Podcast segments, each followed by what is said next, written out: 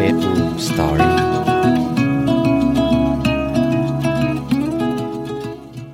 สวัสดีครับเพื่อนๆทุกคนครับ เรื่องที่ผมอยากจะมาแชร์ให้กับเพื่อนๆในค่ำคืนนี้เป็นเรื่องเกี่ยวกับผู้คนครับ ในตลอดระยะเวลาหนึ่งปีที่ผ่านมาที่ผมได้อยู่ที่ออสเตรเลียนะหนึ่งอย่างนะครับที่ผมได้เข้าใจแล้วก็เรียนรู้นะครับ ก็คือ ความโชคดีนะครับ มักจะมาจากมิตรภาพแล้วก็ผู้คนที่เรารู้จักนะฮะที่นำโอกาสอะไรต่างๆมาให้ อย่างเช่น เรื่องของอการทำงานที่ออสเตรเลียนะครับ และในวันนี้นะครับ ผมก็อยากจะมาแชร์เรื่องราวนะครับ ว่าอะไรนะที่ทำให้ผม คิดอย่างนี้นะครับ แล้วก็พวกเขาเหล่านั้นเนี่ยนำโอกาสที่ดีมาให้กับเรายัางไงนะครับ ยังไงก็มาลองฟังไปพร้อมๆกัน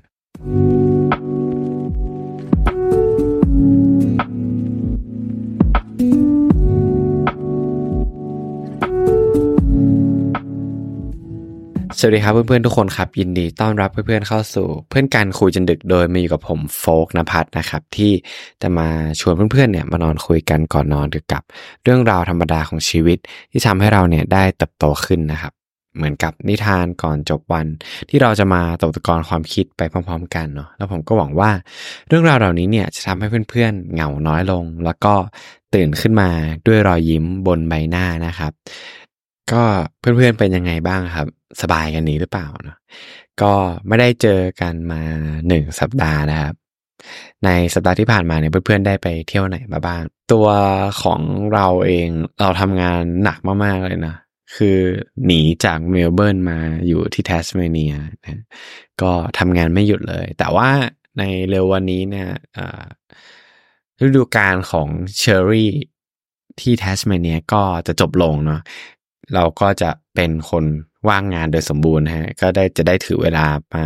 ให้พลังกับตัวเองแล้วกันมาพักผ่อนแล้วก็มาวางแผนเนาะว่าในอนาคตเนี่ยเราจะทำอะไรต่อนะแน่นอนครับว่าจะต้องมีข่าวนะครับเซอร์ไพรส์เพื่อนๆแน่นอนเนาะในเร็ววันนี้นะครับ ก็มารอติดตามก็ได้เนาะ ก็สำหรับเรื่องที่ผมอยากจะมาแชร์ให้กับเพื่อนๆในค่ำคืนนี้นะครับมันอาจจะเป็นเรื่องที่ดูธรรมดาธรรมดานะไม่ได้มีเรื่องตื่นเต้นอะไรมากมายนะครับ หรือเรื่องสะพายที่เหมือนกับตอนที่แล้วที่ผมได้แบบบอกกับเพื่อนๆว่าเราแบบไม่อยากอยู่ออสเตรเลียแล้วนะฮะแต่มันเป็นเรื่องที่เราได้เรียนรู้จริงๆเลยเนาะจากการมาอยู่ที่ออสเตรเลียในระยะเวลาหนึ่งปีกว่าเนี่ย ว่าสิ่งที่เราได้พบเจอทั้งหมดที่ออสเตรเลียเหตุการณ์ที่เราได้พบเจอนะครับ ที่ผมได้เรียนรู้แล้วและได้มีประสบการณ์ที่ดี แล้วก็ไม่ดีเนี่ย ทั้งหมดทั้งมวลนะครับ ที่ผมแบบได้หยิบมาเล่าให้กับเพื่อนๆเนี่ยล้วนแล้วมาจากผู้คนนะครับ ที่อยู่รอบตัวผมที่เรารู้จักในออสเตรเลียทั้งนั้นเนาะคือสาเหตุนะครับที่ผมหยิบเรื่องนี้มาเนี่ย ก็เพราะว่า เรามีเพื่อนอยู่คนหนึ่งนะคือเขาจะเป็นคนที่แบบพอเจอเรื่องอะไรแย่ๆจากคนคนนั้นนะเขาก็จะหยิบมายกแบบมาซ้ำมาซ้ำจน จนบางทีแล้วมันทำให้ทุกบทสนทนาที่ที่เขาพูดคุยกับเราอะไรเงี้ย มันก็จะเป็นในเชิงแบบว่า มองว่าคนนู้นไม่ดีอย่างนู้นอย่างนี้อย่างเงี้ยมองว่า คนนั้นนำพาประสบการณ์ไม่ดีให้กับตัวเอง แล้วมันทำให้ผมแบบ เห็นภาพชัดเจนมากเลยก็คือ เขาดูไม่ค่อยมีความสุขกับชีวิตอะเพราะเขาดูอารมณ์ไม่ดีอยู่ตลอดเวลาเลยเออ แล้วเราก็กลับมามองตัวเราเนาะว่า เออทำไมคนสองคนถึงมีประสบการณ์เดียวกับผู้คนที่ต่างกัน แล้วมันทำให้ผมได้ เข้าใจอยู่หนึ่งอย่างนะว่า ทั้งหมดทั้งมวล ประสบการณ์ที่เข้ามาระหว่างเพื่อนของเรากับตัวเรา มันมันแตกต่างกันตรงแค่ว่าเราจะเลือกหยิบแว่น ตัวไหนมามองกับเหตุการณ์นั้นมากกว่า พอเราเจอเหตุการณ์ที่เพื่อนเรามาบ่นให้เราฟังเนี่ยเราก็ เออรู้สึกว่าเราอยากจะหยิบยกเรื่องนี้มา มามาแชร์กับเพื่อนๆเพื่อที่จะเป็นเครื่องมือให้กับเพื่อนๆให้สามารถที่จะมีความสุข กับเหตุการณ์รอบข้างมากขึ้นทั้งๆที่อาจจะมีคนอื่นมาใจร้ายกับเราบ้างนะครับ ก็หวังว่าคงเป็นกำลังใจให้กับเพื่อนๆ ไม่มากก็น้อยเนาะแล้วก็อีกหนึ่งอย่างเนาะที่ทำให้ผมแบบมีเนื้อหานี้มามาแชร์กับเพื่อนๆก็คือว่าในในอาทิตย์หน้าเนี่ย มีพี่คนหนึ่งเนาะเป็นเขาเป็นคนไต้หวันนะ่ะชื่อว่าเฮนรี่คือเขาชวนพวกกลุ่มเพื่อนของเราเนี่ยฮะไปกินเลี้ยงกันแบบว่าแฟร์เวลอะเพราะว่าเราจะไม่ได้เจอเขาแล้วเนาะคือเฮนรี่เนี่ยเขาเป็นเหมือนกับนายหน้าที่หาคนงานให้กับฟาร์มแล้วในปีที่แล้วผมก็มีโอกาสได้ทำงานกับเขาเว้ยแล้วเราก็ได้รู้จักกันนะ ตอนนั้นอะในระหว่างที่ทำงานผมก็มานั่งคิดว่าเราจะขอบคุณเขาเรื่องอะไรบ้าง เพราะเราจะไม่ได้เจอกันแล้วนะฮะ แล้วเราก็มีประโยคหนึ่งขึ้นมาในหัวก็คือ เราอยากจะขอบคุณมากที่เราได้มารู้จักกัน เพราะว่าแบบเขานำพาโอกาสอะไรต่างๆ มาให้เราเยอะแยะมาก อยเอ่อย่างเช่นถ้าเราไม่ได้เจอเฮนรี่เงี้ยเราก็ไม่มีโอกาสที่จะได้เจอชิออนฮงกี้ทอมหรือเจมี่ที่เป็นเพื่อนที่เรารู้จักกันมาตั้งแต่แบบปีแรกที่ออสเตรเลียจนมาถึงปีที่สองเราก็ยังแบบรู้จักกันยังแบบยังพูดคุยกันอยู่ตลอดเหมือนแบบเป็นกลุ่มเพื่อนแบบสนิทในออสเตรเลียของเราเลยอย่างเงี้ยถ้าเราไม่มีเฮนรี่ที่ ดึงพวกเราที่มาจากแต่ละที่ไม่ให้มาแบบมาทำงานร่วมกันรู้จักกัน มิตรภาพที่ผมได้พบเจอในออสเตรเลียมันก็คงไม่เกิดขึ้น หรือว่า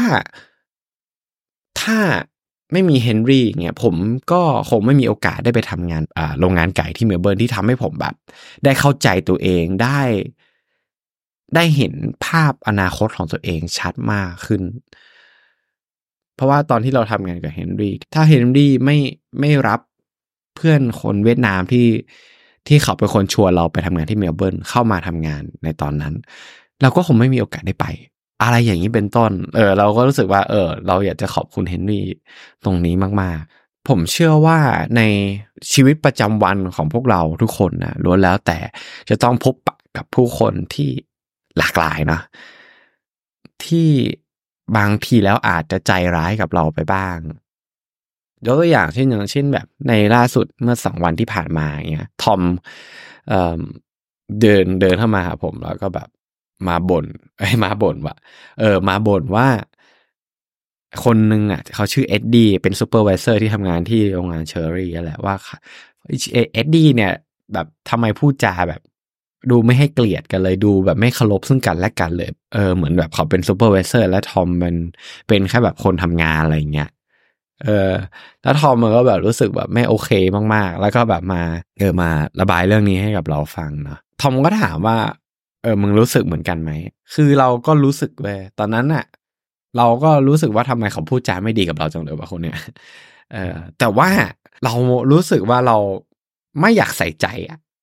ไม่อยากให้มันมันเป็นเรื่องที่มันมันเข้ามามีผลกระทบกับชีวิตของเราอะเพราะว่า เราอยากจะเอาเวลาในชีวิตของเราไปคิดถึงเรื่องที่มันสร้างสรรค์กว่าการที่เรามานั่งโกรธแค้นว่าทำไมเขาถึงพูดจาอย่างนั้นกับเราอะซึ่งในความเป็นจริงแล้วแบบ เออ เขาแค่พูดกับเราเคือถ้าเราเอาเขาเข้ามามีอิทธิพลเหนือตัวเรา นั่นหมายความว่าเขามีอำนาจเหนือตัวเราเขามี พลังที่จะแบบ มาควบคุมชีวิตเราจริง ๆ แต่ว่าในท้ายที่สุดแล้วเราคือผู้ควบคุมชีวิตของตัวเองเว้ยผมก็เลยแบบมองข้ามๆไป คือถ้าเราให้ความสำคัญกับคนที่ทำดีกับเรา แล้วก็พยายามที่จะไม่ให้ความสำคัญกับคนที่ทำร้ายกับเราอะ่ะ มันจะทำให้เรารู้สึก มีจิตใจที่ผ่องใสมากขึ้น รู้สึก มองมุมบวกกับผู้คนรอบตัวของเรามากขึ้น แล้วมันทำให้เรารู้สึกว่าเรามีรอยยิ้มให้กับผู้คนรอบข้างได้มากขึ้น แล้วแล้วผมคิดว่าเนี่ยแหละมันมันคือสาเหตุด้วยว่าทำไมตลอดระยะเวลาแบบหนึ่งปีที่ผ่านมา ผมถึง ได้เจอผู้คนที่แบบ